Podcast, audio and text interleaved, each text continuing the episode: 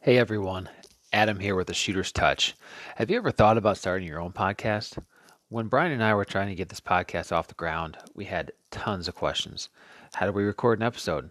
How do we get my show into all the apps like Spotify, Apple Podcast, where all of our listeners can listen to it?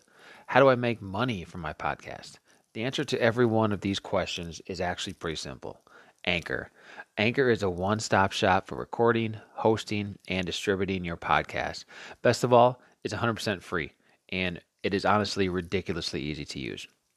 Now, Anchor can match you with your great sponsors who want to advertise on your podcast. That means you can get paid to podcast immediately. In fact, that's what I'm doing right now by reading all of this stuff to you.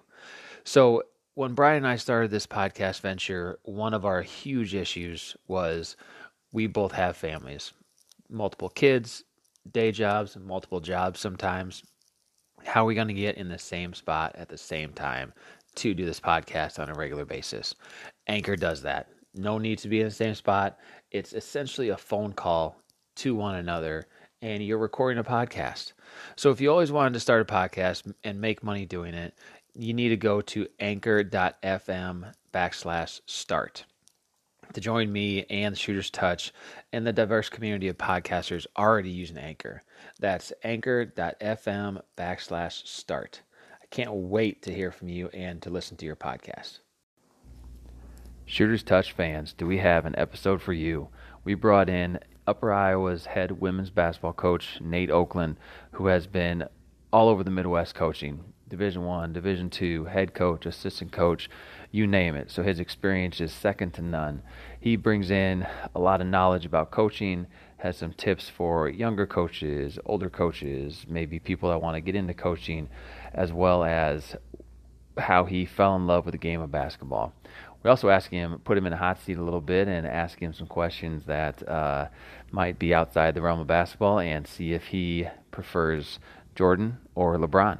You don't want to miss this. Here's Nate Oakland.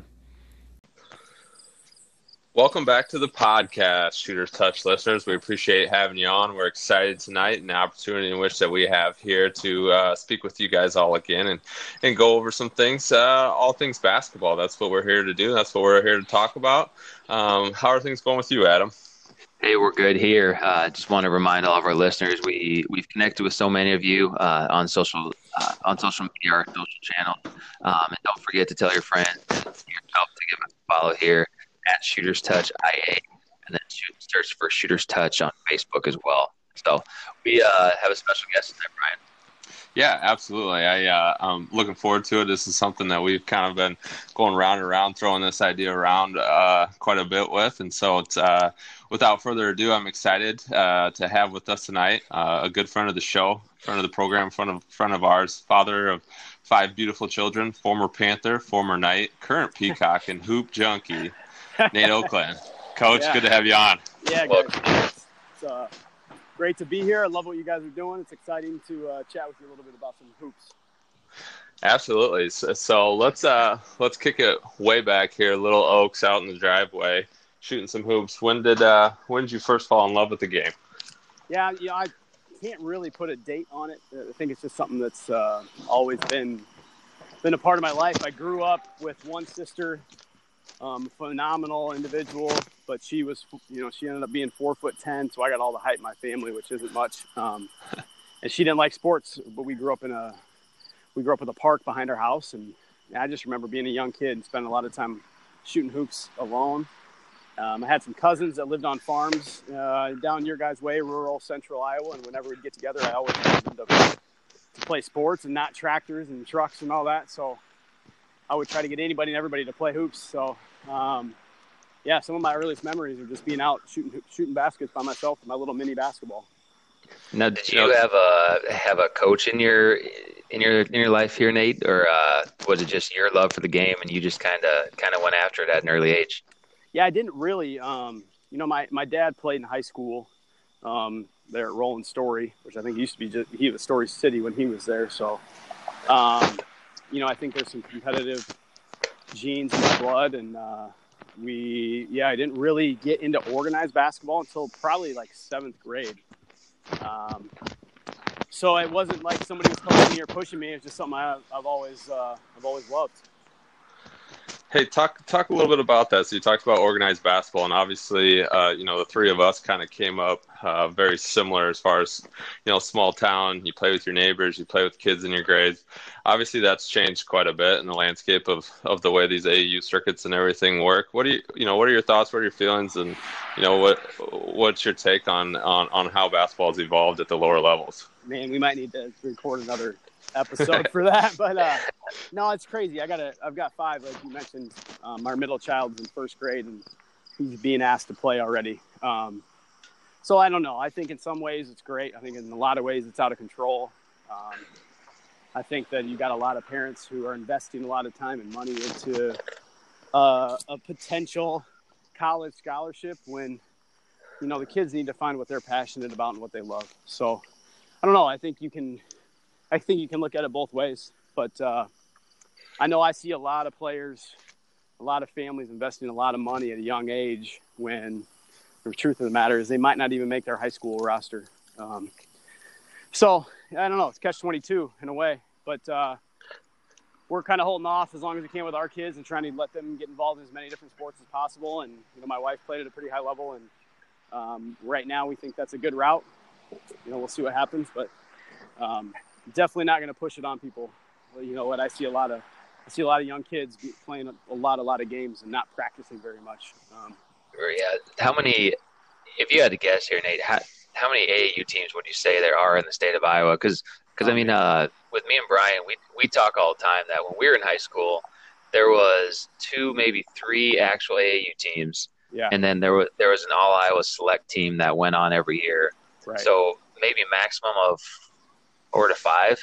Yeah. I mean, as you said, it almost seems like if somebody doesn't make their high school team, they can just wait around and get picked up by some AAU team and and you know and get and get some tick there. But it, how many how many would you would you take a guess on saying there are in the state of Iowa? Man, you know, um, I, I, I would hate to guess, but I'm thinking 20 off the top of my head. No. Um, no. And you know, you got a bunch of little locals, but they all go play big events and they're trying to compete. And, you know, I think for some of them. Yeah I think for some of them they have the right intention, but I think I think there's a few that are just trying to win games, um, and I just have a hard time with that personally. But yeah, honestly, a brief story. I won't name the high school coach, but a really good friend of mine is a very successful Iowa high school boys coach. Um, a couple state championships. Um, you know, I think he's in it for the right reasons. He had a he had a parent confront him um, in in one of the years they won state, and their child wasn't on the roster didn't get a varsity jersey. Um, but they didn't understand that because he averaged 22 points a game in, in the summer league or the summer circuit with his AU team, you know? And not saying right. that, that, he didn't, but who's he playing against? Where are they playing? Um, yeah, so there's some definite challenges to that. Well, I think too with that, you know, you mentioned it's 20 and that's just that's you're referring to higher level too. Um, yeah, you're looking at some yeah. of those clubs. I mean, obviously you get down here in our area, and I mean, it seems like a new one opens every year, yep. just because just the sheer number of kids and and like we kind of talked about before. I mean, the expectations of of what's expected of these kids and the pressure that parents are putting on them.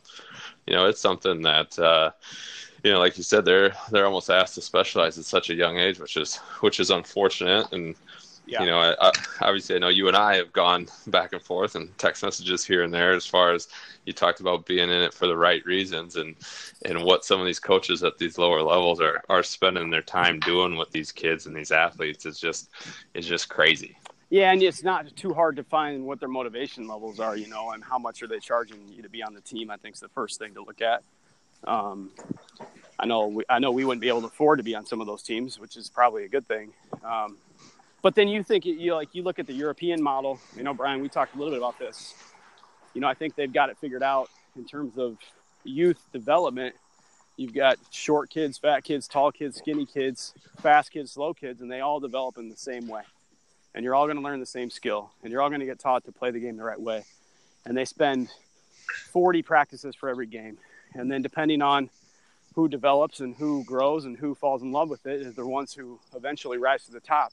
Um, and then with that, on the coaching side, if you can't teach your kids the right skill and get them to proficiency levels in passing, in dribbling, in catching, in shooting, then you have to go down to the grade below, and you got to learn how to do it at that level, while your better coaches then get promoted. So I think there's a lot of good things about what they're doing, and it'd be neat to see, you know, second, third, fourth graders all playing, practicing the same way, learning the same skills. But I don't know if that's a I don't know if that's a possibility in the state of youth basketball today. Yeah, and it's interesting you say that too, Nate. When you when you mention that, you know, they they have that many practices to games. Um, you know, you think about the AU circuit now nowadays. I mean, they're playing how many, like thirty to forty games a summer.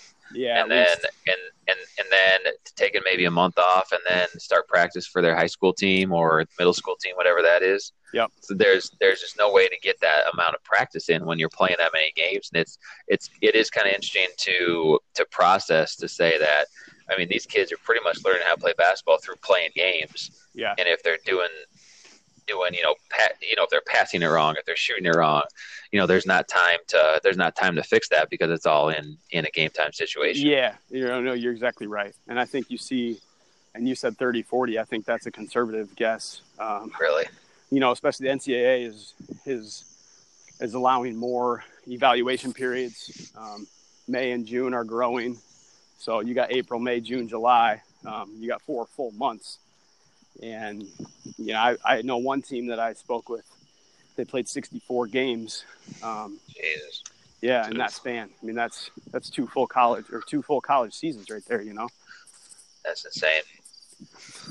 So we talked a little bit as far as about coaching and coaching um, and the importance, obviously, which it has in its development. Obviously, that's one of the biggest reasons you know we have you on and a little bit of your your coaching track record and where you've been and the experiences that you have um, but how, how, did all of a sudden, you know, you talked about your love of the game, but how did you put together and say, Hey, this is, this is something I want to do for my career. This is something I want to do, um, to support my family. Yeah. Hindsight being 2020, when I was in high school, I would, I loved helping out with, you know, the little kid camps and even helped out with a little, um, seventh grade team that was playing in locally. But, um, you know, I tried to play a little bit.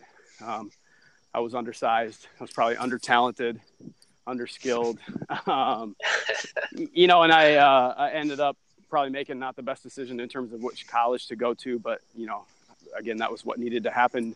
I got to about age 20 and still had a passion for the game and didn't know, didn't know how to fuel that fire.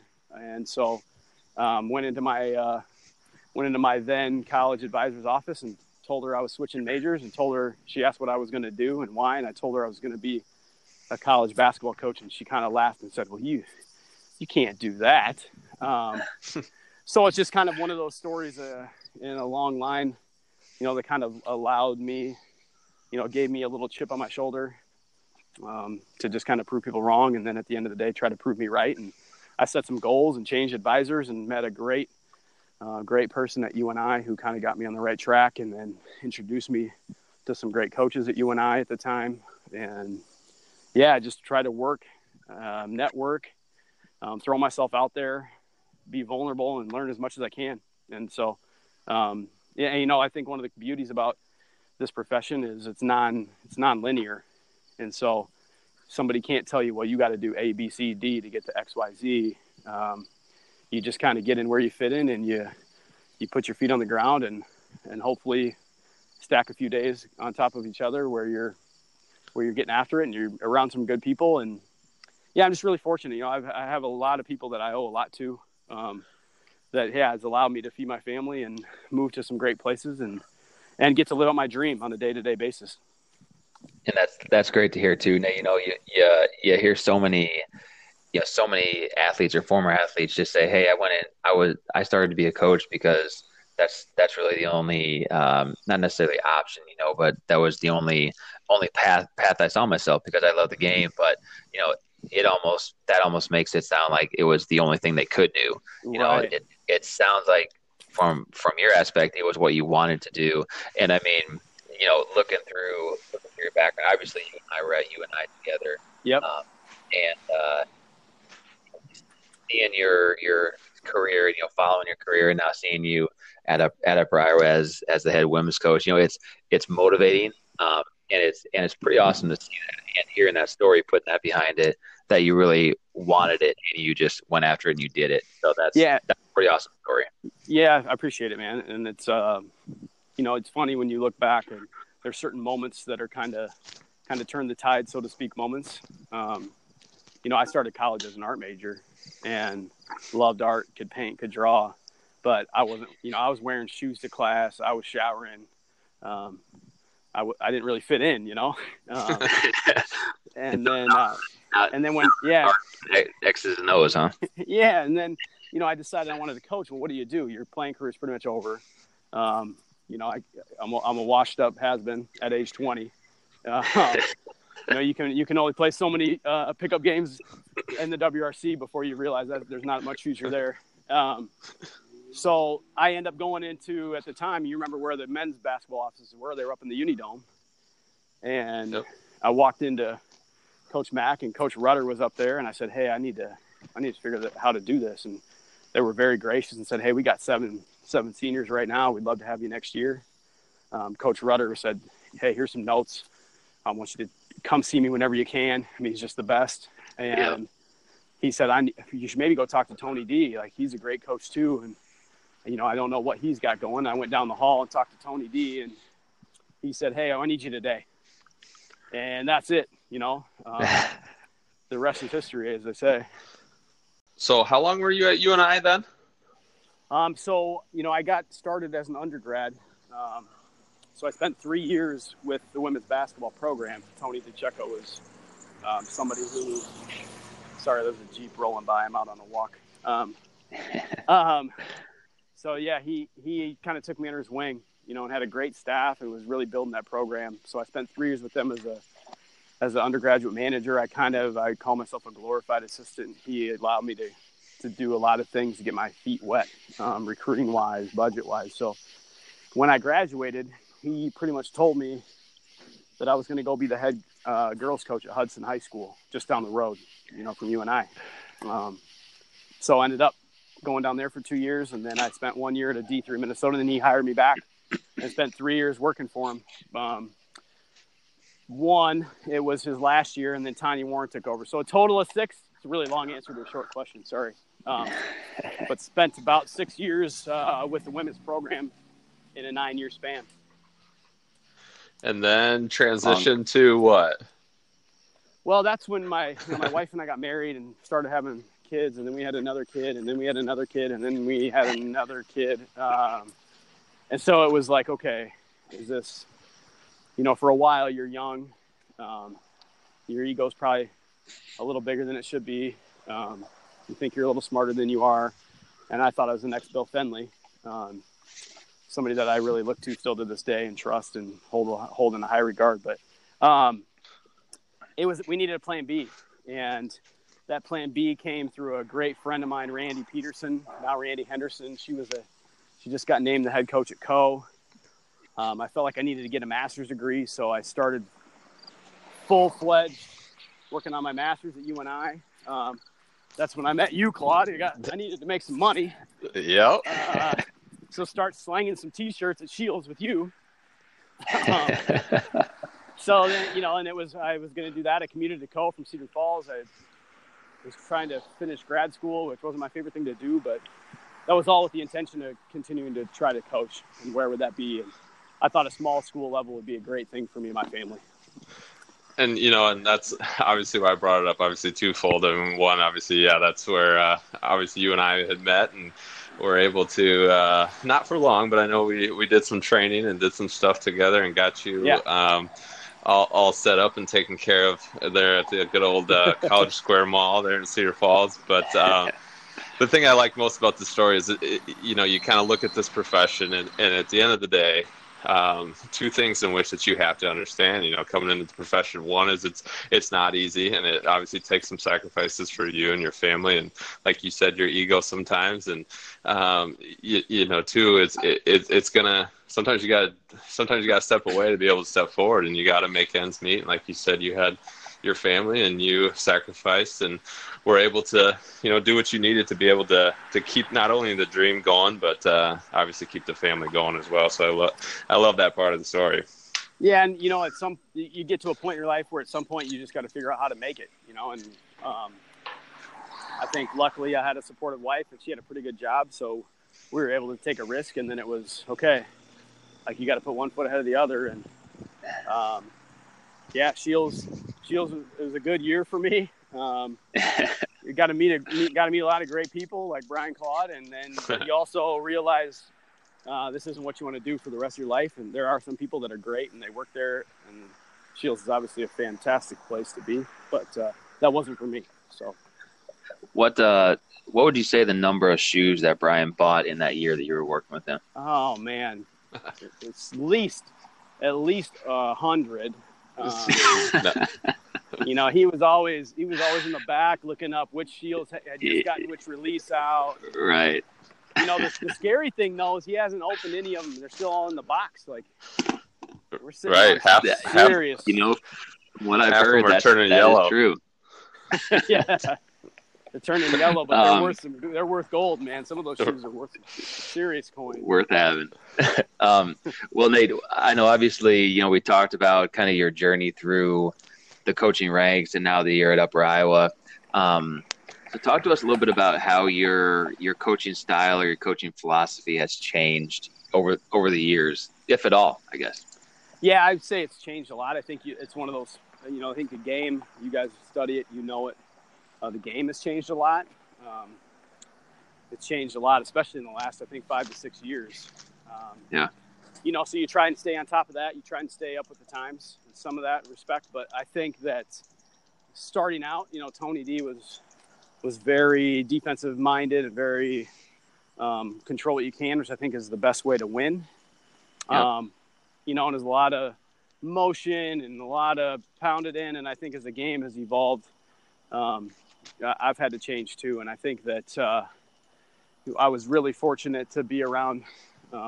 You know, Fred Hoiberg was was rolling at Iowa State, and I had a friend that went ended up working for him, and then and then followed him to Chicago for a couple years. He's actually still there, but uh-huh. um, I was able to learn a lot about how the game's taught at that level and how they structure their terminology and how they put the right players in the right place, and then how you how can you get uh, a fifth year player and a freshman and a red shirt and a JUCO and a renegade that nobody wanted, and how can you get them to mesh together?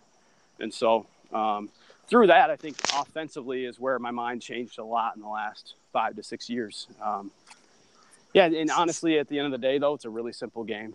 You got to guard people, you got to rebound, you got to take care of the ball, and then you got to put your best players in a position to to score. Um, and so it's uh, it's always changing. It's always growing. You're always trying to learn. I'm always trying to read. I'm always trying to, you know, get my hands on the next video or the next clinic yeah. notes. Um, I was talking to Chris Foster two days ago about some things that they're trying to do where he's at. You know, you're always trying to you're always trying to grow. So I really yep. I, I enjoy that side of it, but um, then you got to find what fits you and your team, and that's something I wasn't very good at uh, when I was younger. Um, you can't do everything, so.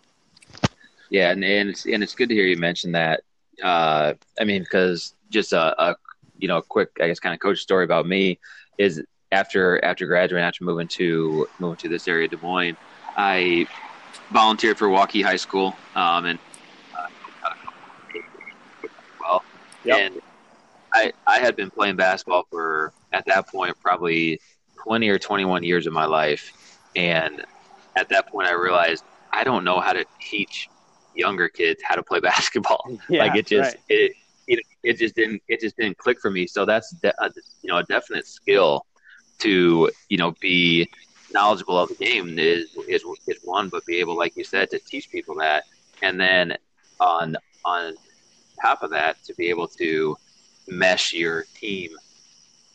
Yeah. To be able to play and be good at it. So you know, it's definite skill, and I, I have the utmost respect for any type of any any type of basketball coach that can do that for sure. Yeah, and it's um, yeah, it's something you gotta you gotta pour into daily. You know, uh, especially there's a lot of distraction. I think more so than when we were in college, which really wasn't that long ago. Um, how can you how can you kind of deflect and and try to deflate some of those distractions and get everybody on the same page and have a common goal and for sure um, it's a, it's a challenge everywhere you everywhere you go yeah, you talked a little bit as far as evolving and fitting, um, fitting your team, and I I know that uh, obviously, kind of being on this journey with you here for for quite a few years, I've I've seen some of that evolution from um, obviously your time at Wartburg and your time at Coe and and some of the things offensively in which that's you know you and I would talk about. And I know you were at one point heavy and big in the read and react. Um, yeah. You know, and how you know, as a coach, like you mentioned, we're always looking for the new and the best thing, and and and how things develop and come along. And you know, I think sometimes, you know, we talked about with the lower levels, you're like, all right, here's the offense, here's what we're going to run.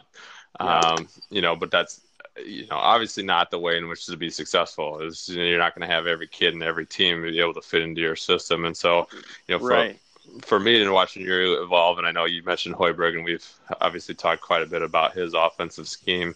Um, you know, it, it's it's fun to see that evolution. But what do you see then moving forward with the game? You know, you talked a little bit about it. I mean, is it obviously pick and roll basketball is just huge right now?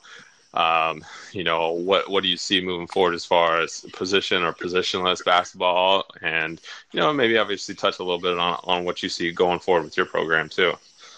Well, it's a great question, and that you know that'd be another great episode, I think. But uh, yeah, just I think whether it's positionless or or there are positions, and whether it's there's a big person on the floor and a point guard, I think you you hit on the head. You got to you got to figure out what your team strengths are.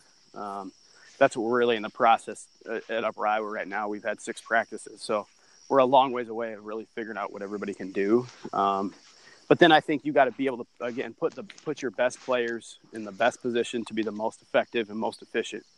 Um, what is that? You know, and that's you know I think when you look at when you look at Hoiberg's teams, he always had a really good what a lot of people call a stretch four. You know, first he had a Royce White, and he ended up with Niang and guys that could really pass it, guys that could facilitate, guys he could you know, if you had a big, slower person on them, they'd space the floor. If, if you had a mismatch and they could post up, you put them in the block. So, um, you know, and then everybody's trying to shoot it. Um, you know, when Beat was coming up, he was the only shooter. You know, he had a, uh, he was a premium, and and obviously Flame made thrower. a career out of that. Yeah, and now you know my, you know, I got a, I got an almost nine year old and a seven year old, and the first thing they want to do, the first thing they talk about, and they don't talk about dunks anymore. It's all how far away are you shooting it and who the best sure, players yeah. are, and they're all shooters. Um, so yeah, I think it's I think that is continuing to evolve. I think though, what I found, um, both at Cohen at Wartburg is if you have if you have good players that want to play the best together, and they can put their egos aside and they can all you know, jump on board with we don't really care who scores the points. We don't really care who gets the credit. We don't care who's in the paper. Then you got a chance. Um, and then there's a little bit of luck. You know, you got to stay healthy. But at the end of the day, if you have teams that can do that and control what they can, um, then you're in for a pretty fun ride. You know. Absolutely. I know that was one of the things that when you first took that job at Upper Iowa, you and I had that conversation. We talked about just buying in and how buy-in is, you know, probably the most important thing um, to a successful program. You know, especially especially you know depending on where you're at. I mean, not all programs. You know, you have a little bit of an uphill battle where you're at, and it's all yeah. about getting those kids to buy in and and, and uh, you know put the put the success of the team in front of their own. Well, I appreciate you being very nice. A little bit of a uphill battle, um, but that's what you know. That's what excites me. Um, but no, I think you know. I think with all that being said, and you kind of touched on it, is you to have that buy-in. They got to believe in you, and so my first three or four months, now I'm in the fifth month, is trying to develop some relationships. You know, they're not going to care what I think I know until they think that I care about them. Um, we're going through a tough time with one of our players' fathers passing away this week, so there's a lot. There's a lot that goes into it, just way more than basketball. And the other thing I learned from watching Coach Hoiberg is that he developed a rapport with those guys. Um, had a great relationship with those guys that they would go to war for him. You know, um, so you got to be able to have a relationship and cultivate that to get some buy-in. So that's that's our biggest hurdles, not hurdles. That's the biggest steps we're working on right now. Well, and I've been around you long enough. I know that uh, that's something that you definitely excel at, and uh, um, we definitely look forward to that progression and uh, and see how you and your program grows. You know, one thing here before we got a little game we like to to end with rapid fire that Adam will Adam will take you through. But before that, kind of wrap up this coaching as a profession discussion that we have going. You know what what do you say or what's kind of your advice to you know someone that's maybe in a similar position as you that's maybe looking to get into grad assistant maybe you know a manager level at a, at a higher level that wants to eventually be a college coach? What you know what do you tell them what advice what do you say and and how should they proceed? Yeah I, I love talking about that and i love talking to younger coaches and i got three younger coaches with me that i've told them you know i can't wait to see where their career takes them and, and hopefully i can get them you know help them a little bit on that path. But i think the, my two pieces of advice. One is I mentioned it earlier. Coaching is nonlinear. Um, you just gotta you gotta be where your feet are, and you gotta make the big time where you're at. Um, I don't care if that's seventh grade, junior high coach. I don't care if that's maybe you are with all the AAU opportunities that we did talk about. One of the positives is you you can literally find a team to coach anywhere.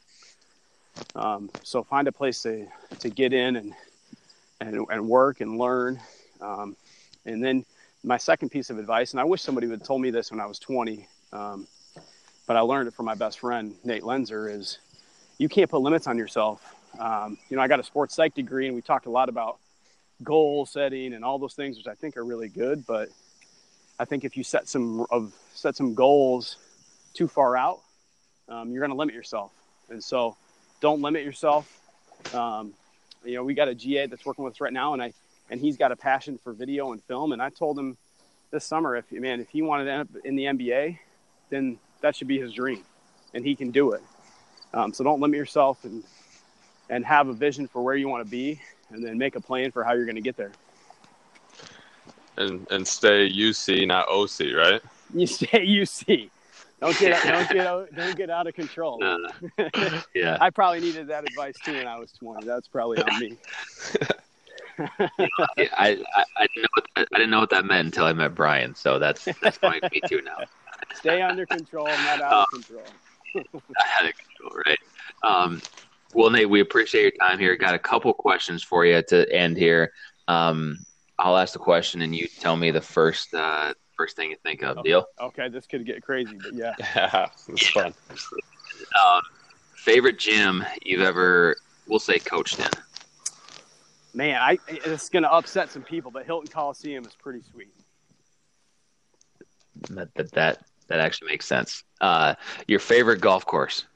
Oh gosh. Oh man. Well, can I give two answers or no? Sure. Okay. We'll, we'll allow two. We'll make our own rules.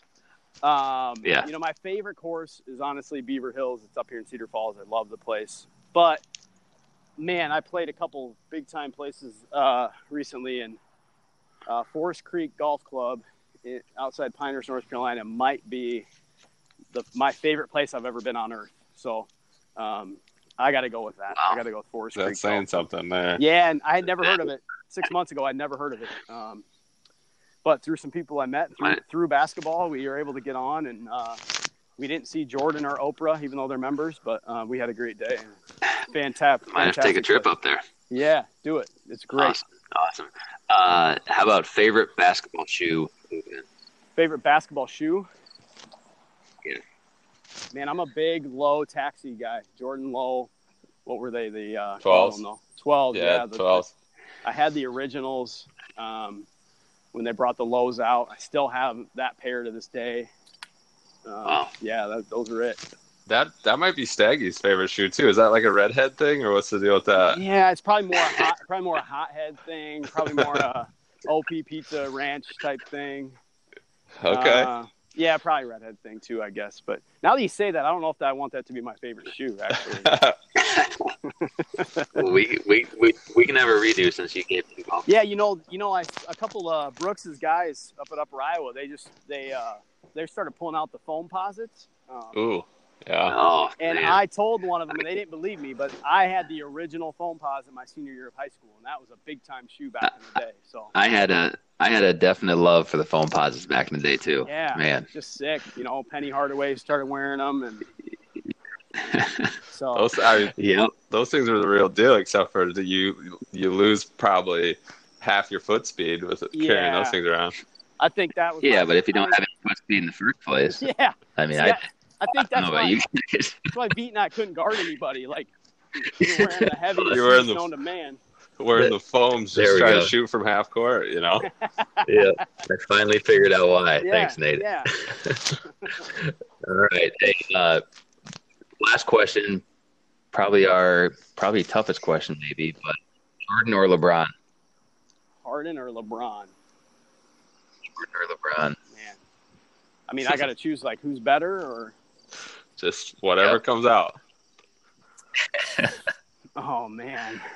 Man, that's uh can I uh can I just what what do you what do you call it when you uh abs- abstain? I want to abstain. Plead, plead the fifth.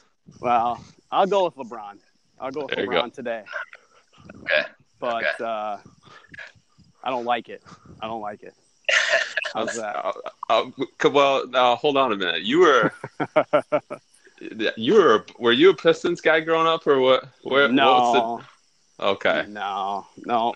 I was. So I did who's- not like the Pistons. Who's your squad growing up then? You weren't a Well- Bulls guy or what? I mean, you had to watch the Bulls because they were all that were, were on, and obviously they were killing it. But I, I was born in Sacramento, so I've always been a Kings guy. And yeah, Wow. and uh, yeah, so born in Sacramento, last name's Oakland, so I got to cheer for the Kings, the A's, the Raiders, you know. Um, but yeah, Kings guy. And so when I was little, they were awful, but they had, you know, they had Mitch Richmond, and and Oh, yeah. then then they got really good as I was wrapping up high school and getting into college. Um, so now they're not any good, but Well, actually, they're. I don't know. They're close. They're- They're, they're getting close. close. They'll be fun to watch this year too. They got a lot of young guys. They got a, yeah. yeah, I mean, I love Buddy Hield. I love De'Aaron Fox. I think they got a chance. So, but I did love the Bulls. I'm not going to tell you I didn't. Everybody loved the Bulls around here. Well, so. yeah, I mean, Right. it's you had to watch them. I mean, and obviously, if you're if you're a basketball junkie, I mean, you you like the best, so we get it. yeah, We Yep. get it. Yep. So, but well, perfect, Nate. Hey, again, we uh we appreciate you coming on here with us. Uh, like you said, we went through a lot of good stuff, and uh, you know, our our plan on on this end is to definitely try to try to get you on on a regular basis, and you know, like I said, talk a little bit about what your squad's going on. But obviously, we we touched on a few nerves here, uh, in which that I think we could we could spend a spend another episode uh, diving in a little bit deeper and, and talking X's O's and AAU circuit, and probably Yeah. even some sneakers from time to time. yeah, absolutely. I appreciate it, guys. It's a lot of fun. Again, I love what you're doing. Um, you know, even if we got to, I'll be down there. I know for the state girls tournament late February, so we could do live from AJ's karaoke night if we wanted to do that too. Hey, I, I like the sound of that. But yeah, thanks again, guys. Well, I just- appreciate it. Of course, yeah. Just, just, just to wrap up here, too, uh, all of our listeners, if you uh, reach out to us, questions, comments about the episode, uh, catch us wherever you can find your podcast, wherever you listen to your podcast at, and we are on Facebook, Twitter, and Instagram. Thanks everybody for listening.